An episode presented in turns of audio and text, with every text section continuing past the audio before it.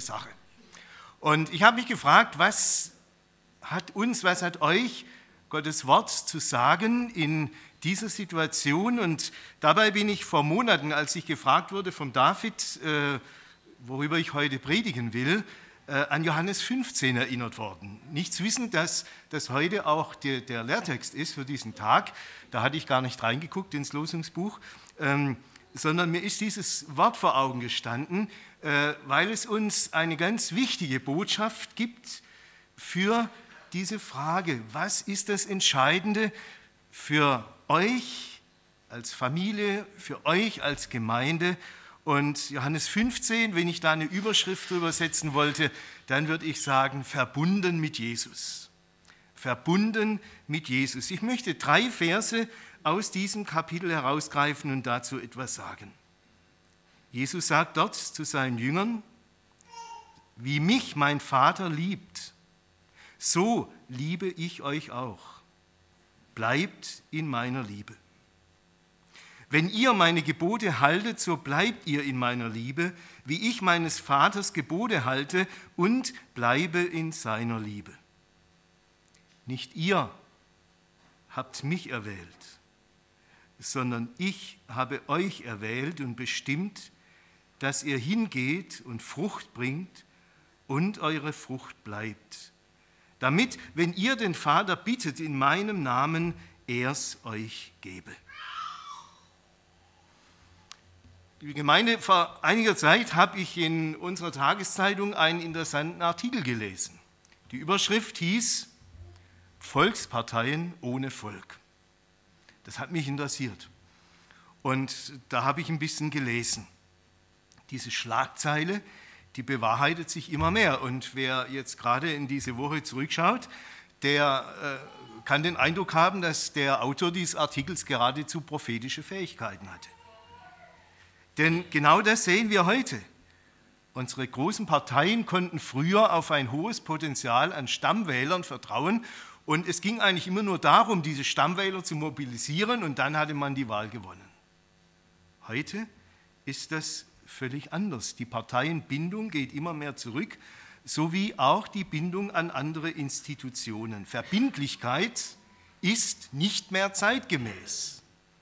Verbindlichkeit will keiner mehr. Und das zeigt uns das Dilemma, in dem unsere Gesellschaft lebt.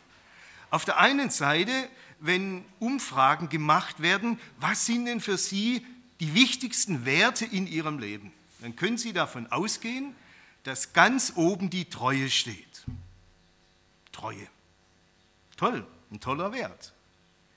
Das Problem ist nur, wenn man mal hinschaut, was wir mit diesem Wert machen, dann entdeckt man, dass wir Menschen heute oft gar nicht mehr in der Lage sind, diesen Wert zu leben, wirklich Treue zu praktizieren. Und auch wir Christen sind hineingenommen in diesen Trend. Verbindlichkeit steht auch bei Ihnen nicht mehr so hoch im Kurs. Ein paar Beispiele. Wenn man vor dreißig, vierzig Jahren eine Versicherung abgeschlossen hat, und das habe ich damals gemacht, als wir geheiratet haben, äh, dann war man für zwei Jahre an diese Versicherung gebunden. Ich habe mich damals furchtbar geärgert, weil ich kurz darauf gemerkt habe, es gäbe eigentlich die gleiche Versicherung für viel weniger Geld, aber ich hatte keine Chance. Ich musste zwei Jahre warten, bevor ich kündigen konnte und, und wechseln konnte. Später hat das Bundesverfassungsgericht das gecancelt, hat gesagt, nein, das darf so nicht mehr sein, das ist nicht mehr zeitgemäß. Man muss wechseln können, wenn man will. Wenn vor dreißig, vierzig Jahren zwei junge Menschen sich kennen und lieben lernten, dann war es noch selbstverständlich, dass man heiraten wollte, dass man sich gegenseitig Treue versprochen hat. In der Zwischenzeit besteht diese Selbstverständlichkeit längst nicht mehr. Viele ziehen einfach zusammen, bekommen Kinder, aber man will immer die Hintertür haben. Wenn es nicht mehr läuft, dann muss man irgendwie wieder rauskommen. Wechseln ist angesagt. Und wie sieht das aus in unseren Gemeinden? In unserem A B-Verband, da gab es früher keine Mitgliedschaft. Das hat gar niemand interessiert, sondern das wurde einfach gelebt. Viele Menschen, die zu unseren Gemeinschaften gehörten, Die lebten einfach diese Verbindlichkeit. Die mussten das nicht irgendwie dokumentieren. Aber das hat sich bei uns auch geändert. Seit etwa zwanzig, dreißig Jahren haben wir auch in unseren Gemeinden diese Zugehörigkeitserklärung. Und wir merken, dass das durchaus wichtig ist. Aber wir sehen diesen Trend auch in den Kirchen, im Osten, in den Großstädten ist das ja schon viel länger, dass die Bindung an die Kirche enorm zurückgeht. Und was eine aktuelle Umfrage hervorgebracht hat, wird das auch hier im Westen bei uns kommen, dass diese Verbindung zu Kirchen zurückgehen wird. Verbindlichkeit ist für uns Menschen immer, immer schwieriger. Und jetzt die Frage, was heißt das im Blick auf unsere Verbindung zu Gott? Bisher sprachen wir ja einfach von den Verbindungen unter uns Menschen. Aber was heißt das für unsere Verbindung zu Gott? Was verbindet uns denn eigentlich mit ihm? Verbindet uns überhaupt etwas mit ihm? Wir leben heute, so beobachte ich es zumindest, in einer Zeit, in der viele Menschen Religion wiederentdecken. Wie viele Menschen durchaus eine große Sympathie für Gott haben, auch für Jesus und vor allem für die Engel. Man sucht den Kontakt mit der anderen Welt. Man sucht Erlebnisse bei ihnen und vor allem, man sucht den Schutz, den Gott uns geben soll, den die Engel uns geben sollen. Ja, Gott soll uns beistehen, Gott soll uns helfen. Wir erwarten etwas von ihm und wir sind auch bereit, dafür etwas zu tun. Man lässt sich das durchaus etwas kosten. Man setzt bestimmte Zeiten ein, ein Wochenende zum Beispiel, einen Urlaub. Irgendein Projekt, wo ich mich für diesen Gott engagiere. Eine Aktion, jawohl, da bin ich immer dabei. Aber bitteschön, nur begrenzt. Ich muss immer wieder auch rauskommen können aus dieser Nummer. Das alles kann sein, nur eine lebenslange Verbindung mit diesem Gott. Da ziehen viele zurück. Das ist dann doch eine Nummer zu groß. Verbindlichkeit, die ich nicht mehr beenden kann, Zugehörigkeit, aus der ich nicht mehr herauskomme, das ist zu viel des Guten. Mit Gott verbunden. Man hat den Eindruck, das ist auch heute nicht mehr zeitgemäß. Damit kann man dem modernen Menschen des einundzwanzigsten Jahrhunderts nicht mehr kommen. Damit haben doch, wenn wir ganz ehrlich sind, schon viele Menschen schlechte Erfahrungen gemacht. Ein wenig Verbindung, ja, das ist nicht schlecht, aber ja, nicht zu viel. Verbindlichkeit, Verbundenheit, das ist keine gute Idee, sagen wir Menschen heute. Verbindlichkeit, Verbundenheit, das ist der einzige Weg, um zu überleben, das sagt Gott. Und er sagt das nicht nur, sondern er lebt das auch. Gott redet nicht nur von Verbindlichkeit, er fordert sie schon gar nicht von uns ein, weil er ganz genau weiß, wir schaffen das nicht, wir können es nicht. Verbindlichkeit ist etwas, was Gott selber lebt, was Gott uns vormacht, was Gott uns anbietet. Er lebt sie uns vor und deshalb sendet er Jesus, seinen Sohn, in diese Welt. Deshalb redet er mit uns, deshalb können wir ihm begegnen. Und genau darum geht es, diese Verbindlichkeit, die Gott lebt, die Gott uns anbietet, zu entdecken und sie für uns fruchtbar zu machen. Das Johannesevangelium beschreibt uns das in einer ganz besonderen Art und Weise, wie Gott seinen Sohn Jesus zu uns gesandt hat. Und gerade hier in diesen sogenannten Abschiedsreden, diesen letzten Worten, die Jesus mit seinen Jüngern geredet hat, bevor er dann am Kreuz für uns gestorben ist, gerade hier bringt es Jesus auf den Punkt. Er sagt uns im Namen seines Vaters, ich bin für euch da. Und es sind drei Dinge, die Jesus hier besonders hervorhebt. Das erste, er sagt, ich bin liebe euch. Und jetzt vergessen Sie mal alles das, was Sie so kennen, äh, unter diesem Stichwort Liebe, was Ihnen im Radio, im Fernsehen, im Internet, wo auch immer begegnet. Da wird ja furchtbar viel von Liebe gesungen und geredet. Aber vergessen Sie das mal alles. Denn das, was Jesus hier meint, wenn er von Liebe spricht, ist was ganz anderes. Das ist eine Liebe, die bereit ist, sich zu binden, die bereit ist, sich an uns zu binden, obwohl Gott uns kennt, obwohl Gott genau weiß, wie wir sind. Und als Gott in diese Welt kam, da wusste er, welchen Preis er zu bezahlen hatte. Und er war bereit, es zu tun. Gott liebt uns mit einer Liebe, die durchhält, die durchträgt und die auch dann nicht schlapp macht, wenn es ans Eingemachte geht. Gott liebt uns und er zeigt uns das, indem er bereit ist, seinen Sohn in den Tod zu geben. Den Preis zu zahlen, den wir eigentlich zahlen müssten, damit wir frei werden. Frei von den Bindungen an die Macht des Bösen, frei von der Belastung durch unsere Schuld. Gott geht diesen Weg, weil er uns lieb hat. Und diese Liebe, die hält, die trägt wirklich durch. Und lieber Timon, liebe Tabea, ich denke, das war es auch, was ihr erlebt habt. Dass Gott euer Herz gewonnen hat durch diese Liebe.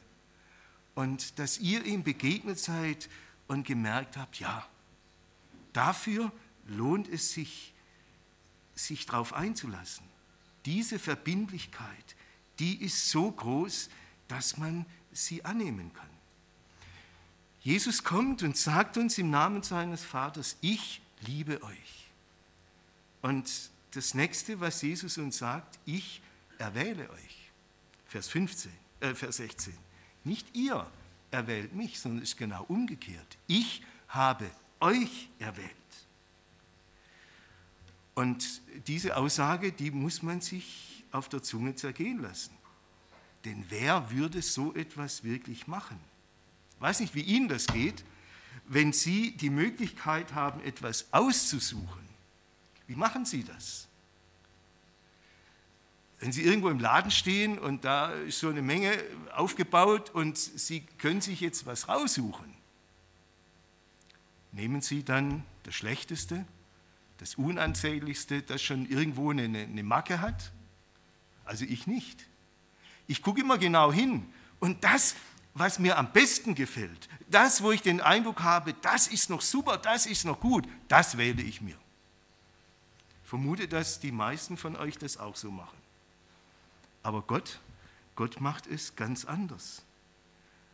Das sehen wir schon im Alten Testament in der Erwählung Israels. Gott erwählt sich ein Volk. Und welches? Das Schlechteste, das Geringste von allen Völkern. Das erwählt sich Gott.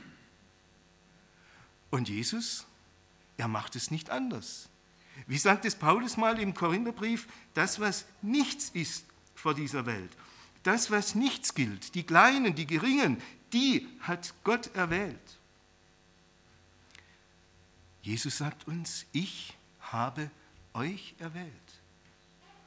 Und das gilt auch dir, Timon, es gilt auch euch als Familie. Dieser Gott hat seine Hand ausgestreckt nach euch und hat gesagt, euch will ich haben, mit euch will ich Geschichte machen, euch will ich gebrauchen. Gott erwählt euch. Und liebe Gemeinde, jeder von euch, der diesen Ruf von Jesus gehört hat, dem gilt das Gleiche. Gott spricht dich an. Gott erwählt dich. Gott sagt, ich will dich haben. Und wenn du dich selber anschaust und vielleicht denkst, wie bitte mich? Wenn du mich kennen würdest, mit meinen Fehlern, mit meiner Vergangenheit, mit meinen Macken. Und dann will ich dir sagen, ja, genau dich. Es war immer schon Gottes Prinzip, genau solche Leute zu erwählen. Die will er haben, mit denen will er etwas machen. Und das Dritte, was Jesus hier sagt, ich habe euch bestimmt, ich habe euch berufen, ich habe für euch eine ganz konkrete Aufgabe. Ich will euch gebrauchen, ich will etwas aus euch machen. Darüber staune ich immer wieder neu, dass Gott solche Leute wie uns gebrauchen kann. Auch wenn man hier das Johannesevangelium weiterliest, letzten Sonntag habe ich irgendwo gepredigt über Johannes einundzwanzig, wo dieser Petrus vorkommt, der so jämmerlich versagt hat. Und wo es völlig logisch gewesen wäre, wenn Gott gesagt hätte, also mit dem nicht. Ich habe es jetzt so lange probiert, aber nee, den nicht, ich gucke mir lieber nach einem anderen. Aber das tut er nicht, sondern Jesus ruft diesen Petrus und Jesus sagt ihm, Petrus, hast du mich lieb? Geh und weide meine Schafe, weide meine Lämmer. Gott hat uns berufen, er will uns gebrauchen. Und Timon, das gilt auch dir, das gilt auch euch. Gott will euch gebrauchen, auch hier in Steinen. Er ist es, der dich mit dem, wie du bist, mit deinen Gaben und Grenzen in seine Hand nimmt und er sagt, ich will etwas aus dir machen. Das ist das Wort unseres Herrn an uns, verbunden mit Jesus. Noch einmal, Jesus bietet uns genau diese Verbindlichkeit an. Ich möchte es nochmal unterstreichen, diese Verbindlichkeit ist nicht unser Werk, es ist Gottes Werk. Und das, deshalb ist es Einladung an, an uns alle. Wenn, wenn Jesus uns ruft, dann zwingt er uns nicht. Es gibt bei ihm keinen Zwang, es gibt keinen Muss. Wer nicht will, der darf gehen. Kurz zuvor wird uns berichtet, wie Jesus mit seinen Jüngern redet und dann sagen einige, das ist aber eine harte Rede. Und dann fangen die Ersten an wegzulaufen. Und Jesus fragt seine Zwölf, wollt ihr auch gehen, bitte? Stellt euch frei. Jesus zwingt keinen. Das gibt es bei ihm nicht. Er lädt uns ein. Er ruft uns heraus aus der Unverbindlichkeit zu ihm. Jeder kann Nein sagen, der das nicht will. Ob das eine gute Entscheidung ist, ist die andere Frage. Aber jeder kann Nein sagen. Jesus lädt ein und Jesus ruft uns. Und wer seine Einladung hört und annimmt, den will er gebrauchen. Das steht schon ganz am Anfang dieses Evangeliums, wie viele ihn, Jesus, aber aufgenommen haben in ihr Leben. Denen gab er das Vorrecht, Gottes Kinder zu sein, die an seinen Namen glauben. Gottes Einladung steht. Und wer sie annimmt, der sagt Ja zu dieser Verbindlichkeit mit ihm. Heute, morgen und für alle Zeit. Denn Jesus lebt. Er ist der Einzige, der dieses Leben überlebt hat und der auch uns mitnimmt auf diesen Weg. Jesus lädt uns ein in die Verbindlichkeit mit ihm. Und zum Schluss noch die Frage, was heißt das denn ganz konkret? Wie können denn wir diese Verbindlichkeit leben? Und dazu gibt uns Jesus drei ganz konkrete Hilfen. Das Erste, was er sagt, bleibt in meiner Liebe. Und dieser Satz, der hat mir es angetan. Weil das ist die einzige Stelle, die ich kenne in dieser Welt, wo keine Leistung von uns erwartet wird. Ja? Keine Leistung. Jesus sagt nicht, mach das und mach das und mach das, sondern Jesus sagt einfach, bleibe. Das heißt, lass einfach diese Liebe von Jesus in dein Leben hinein. Lass das zu, dass Jesus dich liebt. Und ihr Lieben, das ist oft gar nicht so einfach, denn wisst ihr, wir sind alle als Menschen so Typen, wir wollen lieber was machen, wir wollen lieber was leisten. Wenn wir was geleistet haben, dann meinen wir, jetzt ist Gott mit uns zufrieden. Das ist völlig falsch. Jesus ist nicht mit euch zufrieden wegen eurer Leistung, sondern Jesus will, dass ihr seine Liebe annimmt, dass ihr es zulasst, dass ihr, dass ihr ehrlich werdet und sagt, ja, ich brauche nichts mehr in dieser Welt als diese Liebe. Diese Liebe Gottes. Und Timon, ich möchte dir das einfach ans Herz legen. Natürlich, du wirst jetzt hier eingesetzt als Jugendreferent und es sind viele hier, die erwarten von dir auch tolle Dinge. Ist keine Frage. Aber ich möchte dir das sagen, das Allerwichtigste ist, dass du dich jeden Tag von Jesus lieben lässt. Das ist die Grundlage. Das ist das Entscheidende. Dass du dir das immer wieder gefallen lässt. Jesus liebt mich. Ich lebe von ihm, von seinem Erbarmen. Er ist da, er hilft mir, wenn ich ihn brauche, er vergibt mir, wenn ich versagt habe, er tröstet mich, wenn ich traurig bin, er gibt meinem Leben einen Wert. Er, nicht eine Leistung hier, nicht eine Erfolge, sondern er gibt dir diesen Wert. Und das gilt für uns alle ganz genauso. So wie der Vater aus dem Himmel laut geredet hat über Jesus und gesagt hat, das ist mein geliebter Sohn, so gilt es auch für uns. Mich hat es fasziniert, dass Jesus da so sagt, wie mich der Vater liebt, so ich auch euch. Und dann sagt er, bleibet in dieser Liebe. Ja? Wir sind Menschen, die von Jesus, die von Gott geliebt sind. Und das einfach anzunehmen und das immer wieder auch zu erfahren und zu leben, das ist der erste Schritt. Das heißt, verbindlich mit Jesus leben. Das Zweite, was Jesus hier sagt, bleibet an meinen Geboten. Wenn ihr meine Gebote haltet, keine Sorge. Hier kommt jetzt nicht gleich eine Liste mit einer riesen Riesenliste von lauter Gesetzen und Bestimmungen, die wir einzuhalten haben. Nein, wenn Jesus ruft und sagt, bleibet an meinem Gebot, dann ist damit das lebendige Wort Gottes gemeint, das Jesus seinen Jüngern gesagt hat. Von dem Petrus gesagt hat, Herr, wohin sollen wir denn gehen? Du allein hast Worte des ewigen Lebens. Und darum geht es, dass, dass ihr euch haltet an diese Worte des ewigen Lebens. Natürlich.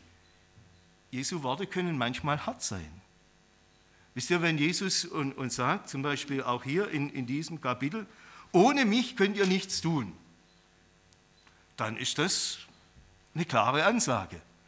Und dann trifft uns das, denn wir sind doch alles begabte und toll ausgebildete Leute, wir können doch so viel tun. Und Jesus sagt, nein, ohne mich nichts. Ohne mich könnt ihr nichts tun, was Wert hat für Zeit und Ewigkeit. Die Worte Jesus sind manchmal hart. Aber sie tun uns gut. Sie sind ganz entscheidend wichtig. Und deshalb, deshalb wollen wir an diesem Wort Jesu bleiben. Das ist uns als A B-Verband wichtig, dass wir heute in dieser Zeit nicht die Worte Jesu aufweichen und sie anpassen an den Trend dieser Zeit, sondern dass wir wirklich hinhören auf das, was Jesus uns sagt und dass wir es dann auch umsetzen und leben. Nirgends finden wir Klarheit und Orientierung in dieser Welt, die immer brutaler wird, wo die Liebe immer mehr erkaltet, als nur bei Jesus. Er schenkt uns diese Orientierung und aus diesem Wort Gottes bekommen wir, was wir brauchen, damit wir Jesus dienen können und auch anderen Menschen helfen können. Bleibt an meinem Gebot. Und das Dritte, was Jesus uns ans Herz legt, bleibt am Gebet. Das Gebet ist keine Leistung. Das lernen wir bei Jesus. Jesus musste nicht irgendeinen Sims runterbeten und sagen, so, jetzt habe ich zwei Stunden gebetet, jetzt ist gut, jetzt ist Gott mit mir zufrieden. Jesus hat völlig anders gebeten. Das haben die Jünger, das haben die gespürt. Jesus betet so völlig anders. Jesus musste nicht etwas tun, er musste nicht etwas leisten, sondern Jesus suchte die Gemeinschaft mit seinem Vater. Und wenn wir das kapiert haben, was für eine Chance da drin liegt, dass wir nämlich mit diesem Gott, von dem wir gerade so toll und so schön gesungen haben, und ich denke manchmal, wenn ich diese Lieder singe und lese und höre, hoffentlich stimmt das auch in meinem Leben. Hoffentlich trifft das auch wirklich zu. Aber wenn es so ist, dann, dann ist das doch diese große Chance, mit diesem großen Gott zu reden. Immer und überall, egal wo wir sind, alleine und gemeinsam. Und ich glaube, das ist gerade heute in dieser Welt ganz entscheidend wichtig, dass wir mit diesem Gott im Gespräch sind, dass wir mit ihm reden. Und ich wünsche euch auch als Gemeinde, dass ihr das entdeckt, dass Jesus euch einlädt, zu beten. Er sagt es hier ganz klar. Äh, ich habe euch erwählt, dass ihr hingeht und Frucht bringt, eure Frucht bleibt. Ja, wann denn? Die, die Frucht bleibt dann, wenn ihr den Vater bittet in meinem Namen. Dann wird er es euch geben. Darum geht's. Und deshalb äh, möchte ich euch Mut machen, zu beten. Von Gott das zu erbitten, was ihr braucht. Für euch persönlich, für euch als Gemeinde und für euren Dienst, dass noch viel mehr Menschen auch hier in Steinen und Umgebung, und Umgebung Jesus kennenlernen. Das alles fängt an mit dem Gebet. Nicht mit irgendwelchen Aktionen und Leistungen, sondern es beginnt mit dem Gebet. Und da, wo wir beten, Jesus hat es uns versprochen, da, wo wir beten, da, wo wir diese Chance nutzen, da wird er auch erhören. Und da will er Frucht schenken. Und mehr kann ich dir gar nicht wünschen für deine Arbeit hier in Steinen, als dass das passiert, dass Frucht entsteht aus dem, was du tust. Und dann wirst du selber ein Gesegneter sein und ihr als Gemeinde werdet gesegnet sein, wenn Gott Frucht schenken kann. Ich lade uns alle ein, dass wir in dieser Zeit gegen den Strom schwimmen. In einer Zeit, wo es heißt, Verbindlichkeit, das hilft nicht mehr. Bewusst diese Einladung Jesu zu hören und sie anzunehmen in dem Wissen, was Größeres und was Schöneres gibt es nicht, als mit Jesus verbunden zu sein. Amen.